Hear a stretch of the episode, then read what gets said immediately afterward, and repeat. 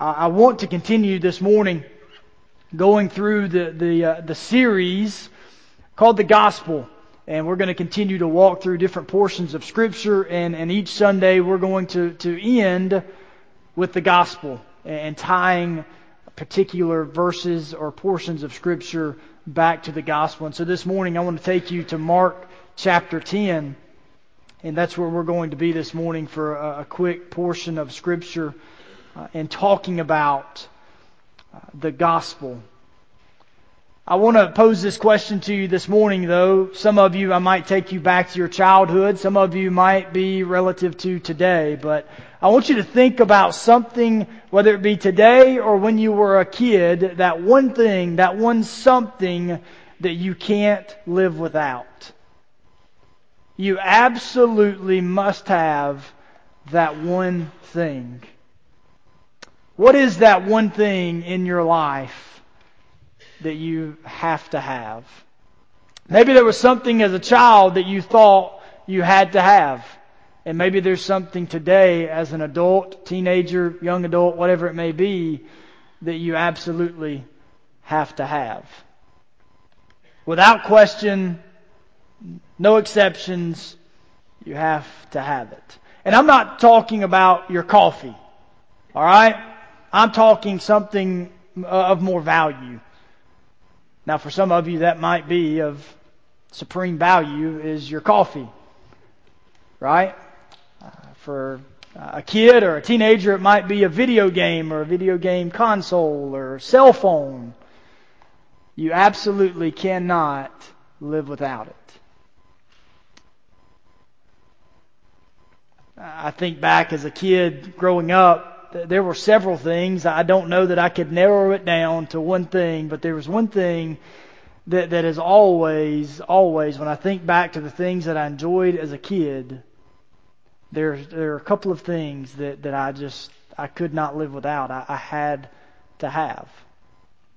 And I loved those valuable things, those material things that I had in my life and was sharing with somebody earlier this week. I remember as a kid, every Sunday afternoon, uh, my dad, he would load our four wheelers up that morning. We'd go to church, and as soon as church was over, we would he- head down to, to the boat ride down off of 123, and we would ride our four wheelers. My four wheeler was a valuable possession for me as a kid. I absolutely loved my four-wheeler. I had to have one, and so I had one from the time I was five years old to the time I was a teenager.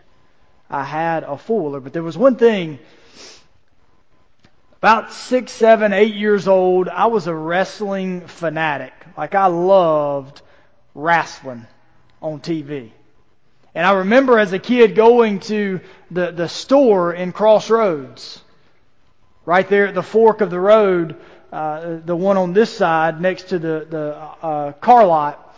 And the guy there that owned the store would sell VHSs. Now, kids, teenagers, you don't know what a VHS is probably, but I remember a VHS and uh, DVDs, they, they were non-existent then. But I remember going into that store and, and he would, he would have VHSs that you could either rent or buy. And so every VHS tape that I could buy that had something to do with wrestling, I would buy it. WrestleMania, Royal Rumble, you name it, I bought it, and I loved them. I would sit there for hours and watch it. My favorite wrestler, I have no idea why. There was Hulk Hogan, there was Lex Luger, there was Sting, there was the Ultimate Warriors, there was all of those guys, but for some reason, the, the Ultimate Warrior was my favorite wrestler. I don't know why. But he painted his face up, you know, and he would just you would hit him and knock him down, and he'd start shaking and shaking the ropes. And anyway, I got a stuffed Ultimate Warrior one time, and he was like this this tall, about three or three foot tall or so, and I absolutely loved that figurine and I would wrestle with him. Like that, he went everywhere that I went. He did everything that I did. I couldn't live without him. I would. My parents had a king size bed, and and so the four corners were, you know, the buckles. And I'd climb up on top of them. And I'd come down with an elbow, and and we'd just wrestle. I absolutely loved that figurine. That was something as a kid that I thought that I could not live without. Well, today, I want to tell you something that you, you can't live without, and that's Jesus Christ. There's no hope, there's no purpose in life without knowing and accepting the love of Christ. And so let's go this morning to Mark chapter 10. As you continue to ponder this idea, this thought, this question, what is this one thing that you cannot live without? And we're going to go to verse 17 in Mark chapter 10. And here's how it begins. As Jesus started on his way, a man ran up to him and fell on his knees before him. Good teacher, he asked, what must I do to inherit eternal life? Why do you call me good? Jesus answered. No one is good except God alone. You know the commandments. You shall not murder. You shall not commit adultery. You shall not steal. You shall not give false testimony. You shall not defraud. Honor your father and your mother. Teacher, he declared, all these I've kept since I was a boy. Jesus looked at him and loved him. One thing you lack, he said. Go sell everything you have and give to the poor, and you will have treasure in heaven. Then come, follow me. At this, the man's face fell. He went away sad because he had great wealth. Let's stop there. Let's pray, and then we're going to jump into this. God, we thank you so much for the opportunity today to be able to gather together as a corporate body to worship you. God, to call on your name. And God, ask and beg of your blessings during this time. God, may it be your word that speaks. May it be your word that brings about life change. God, I pray that you would come and you would walk among us this morning. That your presence would be felt. Your presence would be known in this place this morning. Oh, God, help us. Help us, God. Study your word in a way in which brings honor and glory to your name. God, most of all, may we exalt your Son Jesus, who gave his life on the cross for our sins, so that we could accept the greatest gift, the greatest blessing known to man, and that's eternal life, God. We pray this through his name. Amen.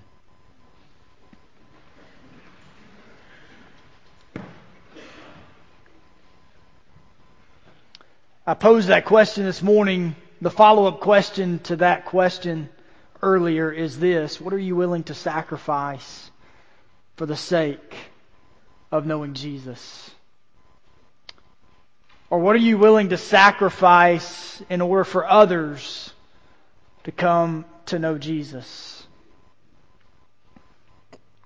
As I said last week, it's always important as we study and we read God's Word that we back up a little bit and then we read ahead a little bit to give us an idea of where Scripture is and where Scripture is going. And this morning, as we study some of the teachings of, of Jesus, you back up a little bit and you see, you get a, a, a kind of a, a layout, a groundwork of where Jesus is and what Jesus is doing. And, and I picked this portion of Scripture because this, this is not a parable. This is a real life encounter with a young man who had obtained everything he ever wanted at a very early age. This was not a parable, but, but for his disciples, this was a moment in their lives that they would never forget. And so it was for this young man as well. But what was Jesus doing? Where was he? What was he doing? You don't have to back up too far. You stay there in chapter 10 and you see that he was in the region of Judea and he was across the Jordan River. So you, you flip back to the back of your Bible and you'll see the map there.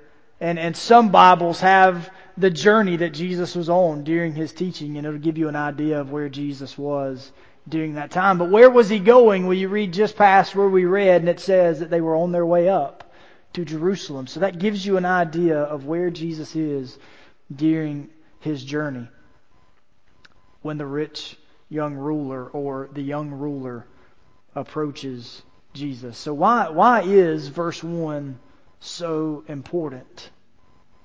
As you see as Jesus started on his way, a man ran up to him and fell on his knees before him.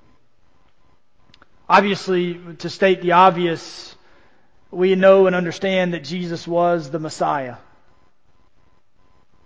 His words brought meaning, they brought purpose, they brought clarity, they brought peace to life. And because of that, people followed Jesus. Masses of people, large crowds of people, when Jesus was around, they flocked to him. And so as I read verse 17, I thought, that's interesting. As Jesus was on his way, as he was walking, a man ran up to him. You know, today, uh, I thought about this in our own personal lives. Who do we have following us? Who do we have in our lives who are noticing Jesus through us and they want to know more about Him? Are people compelled to be around us? Are people compelled to follow us not because of who we are, not because of, of what we've done or what we say, but because of the life changing power that we have through knowing Jesus?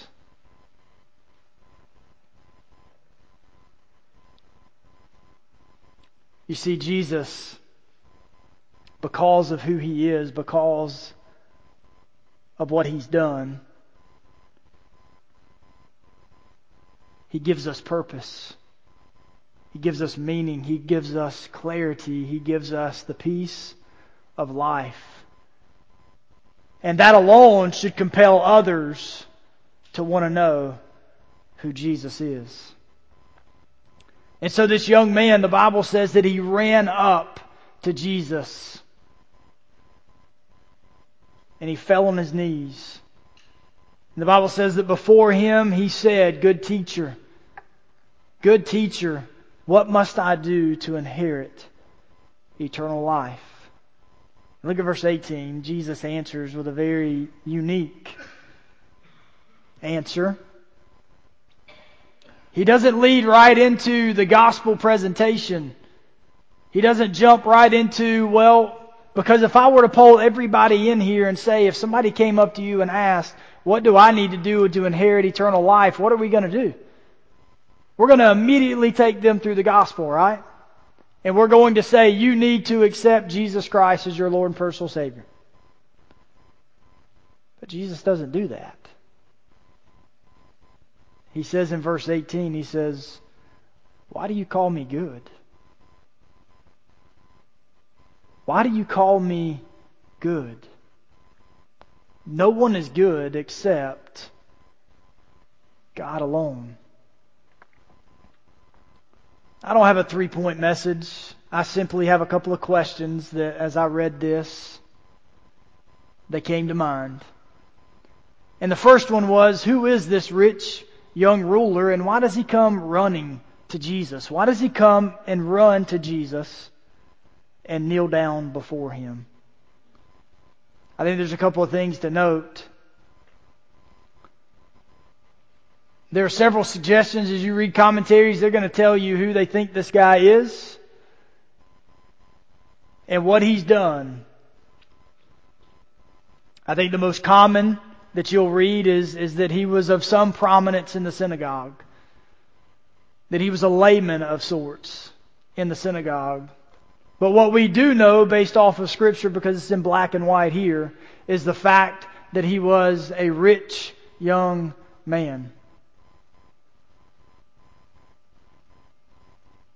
And so, because of that, we can draw two conclusions. Because he was young, he either inherited or he became rich very fast. And because of that, he became a very prominent figure. He had reached a place in his life where, uh, during that time, older men had not yet reached that place. But because he had either inherited or became rich quickly, he had that place of prominence in his day. But here's what's interesting about the scripture is because he was a man of prominence, because he was a rich man, there were two things that men like that did not do, in which he did. And that was that he came running to Jesus. You see, men during that day, they did not do that. Men of prominence did not run. They walked. And so that suggests to us that when he saw Jesus coming, he picked his robe up and he began to run to Jesus. And you see, he was a ruler, he was a layman in the church or in the synagogue, and so because of that, he was very knowledgeable of Scripture. He knew Scripture. But what does that have to do with anything? What does that have to do with anything? Well, he knelt down before Jesus, and men of prominence did not kneel down before anyone.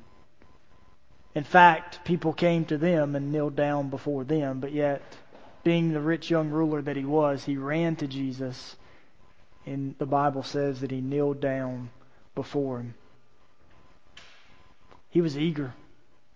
This young man was eager. You see, he had reached a place in his life where he had obtained everything that he ever wanted. He had all the knowledge that you could ask for. And yet he came eagerly to Jesus, running, kneeling down before him, wanting to know, is this it? There, there has to be something more. There has to be something more to this life. And the interesting thing is, is that as he approached him, he, he called him good teacher, and yet he didn't realize exactly who he was. Because the very purpose, the very peace in life that he was seeking was right before his eyes.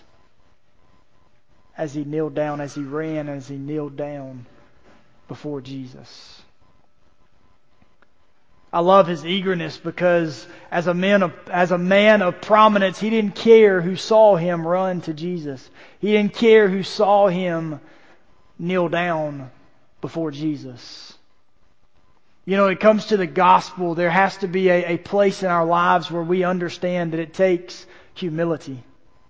That we have to humble ourselves to realize that we're sinners that we're sinners and there is nothing good about us. You see, that's why Jesus posed the question, why do you call me good? Because he had no idea what was good. You see, he had considered himself good, and we're going to get to that in just a minute. He had considered himself just good enough. But Jesus says you, have got to understand that the total definition of good, and you're nowhere in that equation. You and I are nowhere in that equation. The only thing that is good is God. That is the only thing that is good. There is nothing you can measure up to that. The only thing that is good is God.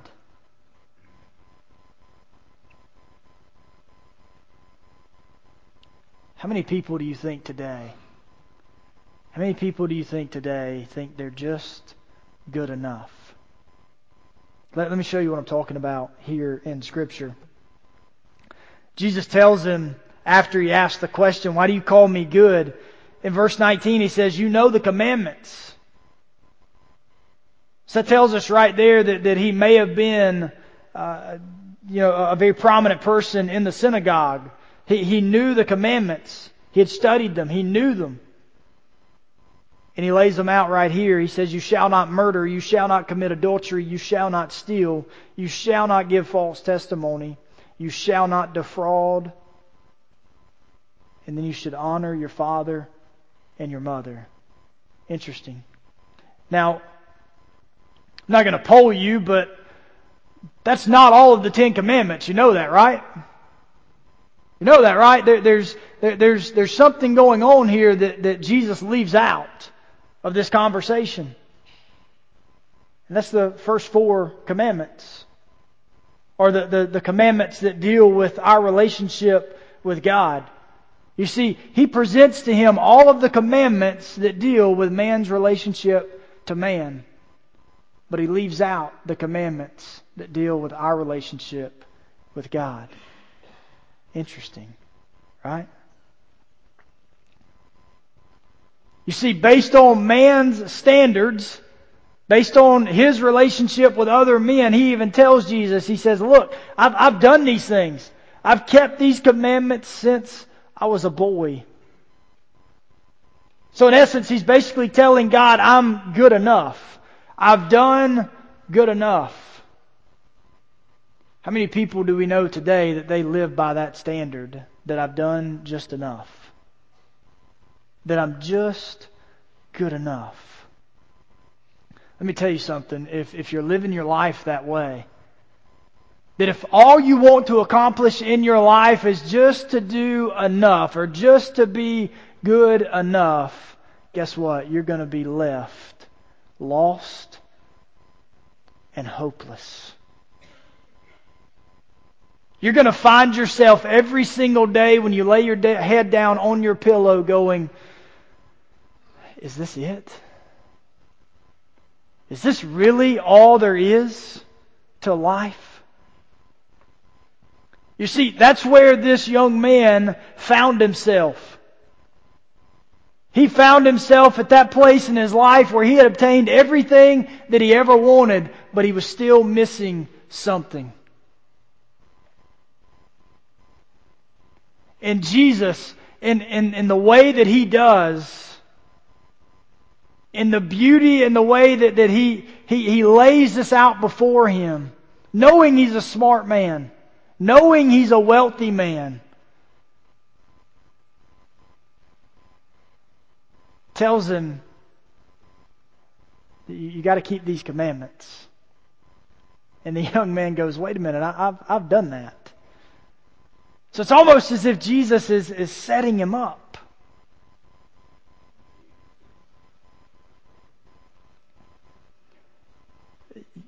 You know, you, have heard this. Many people today have what we call a surface faith, a, a shallow faith, a faith that goes far and wide, but there's no depth to it. There's no depth to it. You see, that, that today would be this young man. He had a very surface knowledge of what it meant to know God.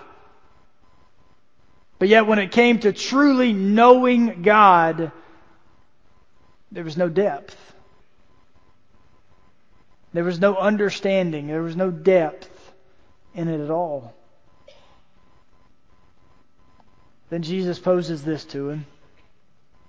So they're going back and forth, and in verse 21, after he says, But teacher, I, have I've kept these things since I was a boy. Jesus looked up at him and he loved him. He had compassion for him. Because he knew he had a warped understanding of what it meant to truly know God. The Bible says that he loved him and he said, But you still lack one thing. There's one thing that you lack. He said, Go, sell everything you have, give it to the poor, and you will have treasure in heaven. Then come follow me. And I went, Whoa, wait a minute. So, does that mean in order for me to be a Christian, in order for me to truly know and love and serve God, I've got to sell everything that I have, everything that I own to know God? No. No. But you see, Jesus was trying to get him to see the root of the issue. The heart of the issue was the fact that if you go back into Matthew chapter 5 and 6, The Beatitudes, when, when, when Jesus is preaching the Sermon on the Mount, he tells the people there, listen, you cannot serve God and money. You can't have two masters. How did that translate with this young man? Well, it says right here. At this, the man's face fell. He was sad. He was disappointed. He was hurt. And he went away. He went away sad because he had great wealth.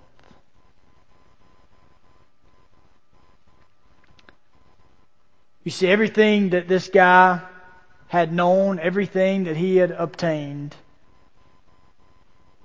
the Bible says he had great wealth. That he had everything that he wanted, but yet his life was wrapped up in that. You see, isn't that a lot of us today? Isn't that a lot of the people that you know today, that their lives, it's wrapped up in their earthly possessions? And see, that's where this guy was. That's, that's simply it. That his life was wrapped up in everything that he had, in his wealth. And Jesus said, Listen, if you truly want to know me, if you truly want to follow me, you've got to sell it and give it to the poor.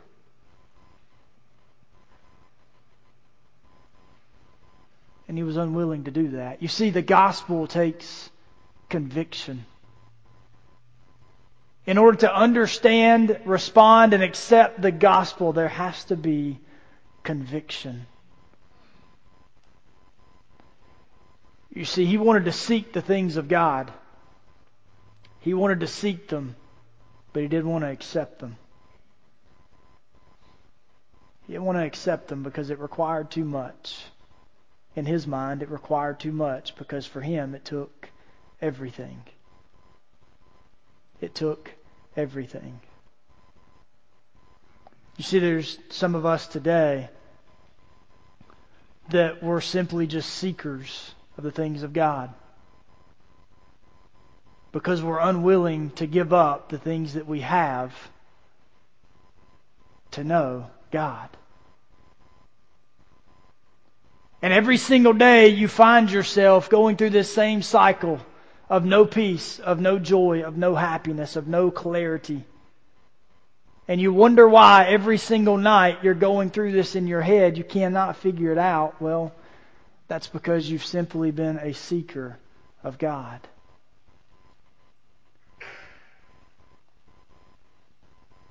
And you, like the rich young ruler, you need to come running to Jesus. You need to be eager to know Jesus and the things of God. But where he went wrong, you can do it right.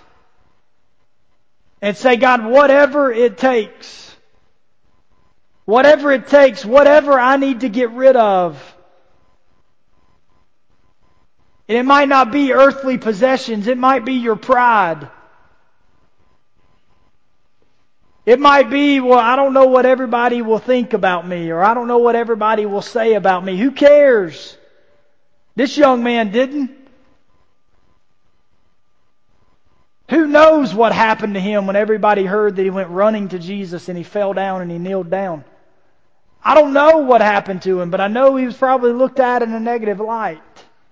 But you know what? He didn't care.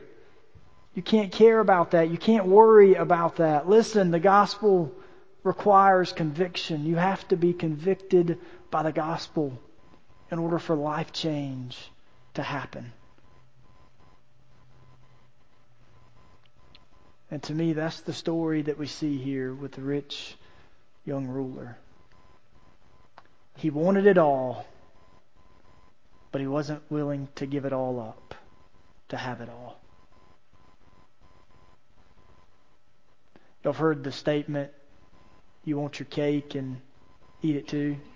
You can't have your cake and eat it too. That's what this young man wanted. But Jesus wanted him to understand listen, it's not that you can't have those possessions, but your life Your life is wrapped up in your possessions. And you need to get rid of that and come follow me. But when that commitment was issued, when, when that challenge was issued, the Bible says that he was sad. His face fell and he was sad and he went away because he owned a lot of things.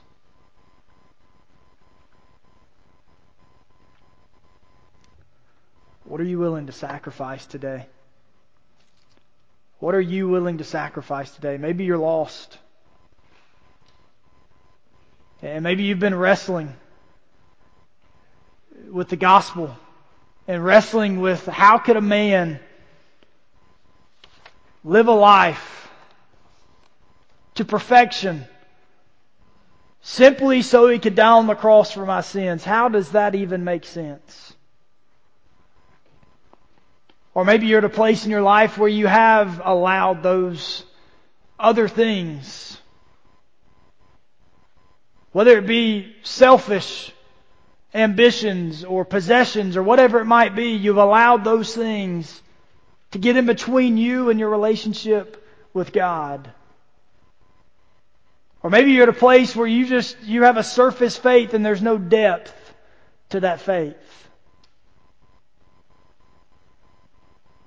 Listen, if I know one thing, I know this. That there's no one good. Only God is good. And in His goodness, we find peace. In His goodness, we find mercy and grace. Because of His goodness, we find hope and joy.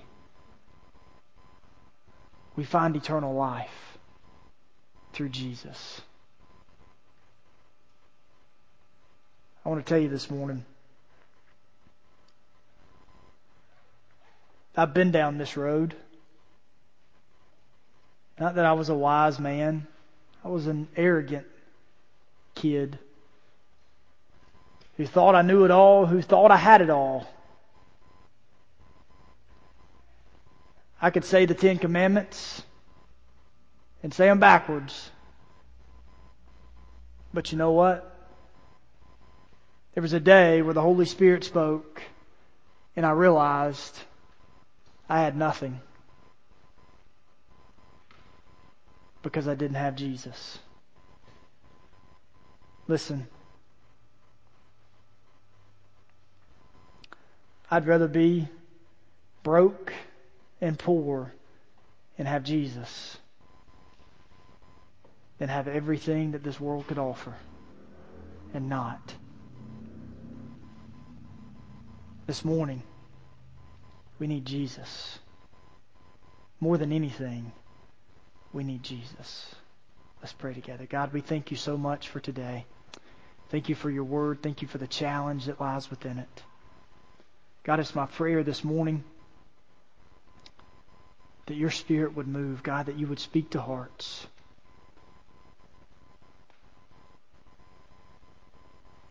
That God, if there's someone here in need of salvation, that you would break every chain, you would knock down every wall, every barrier that might keep them or prevent them from accepting your incredible gift of eternal life, of forgiveness of sins.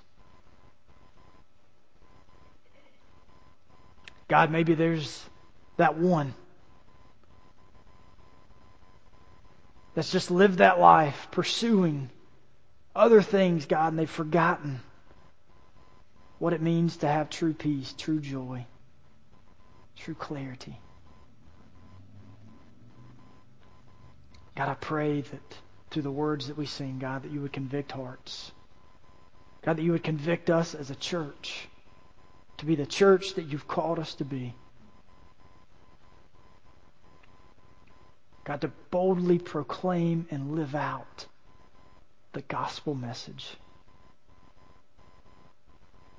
And that's the fact that we're not good. God, there's nothing about us good. But because of your mercy and your grace and your love, to the death, burial, and resurrection of Christ. God, we are righteous in your sight, washed by his blood, and saved. God, may that be our song, our message, our life. Pray this in Christ's name. Amen.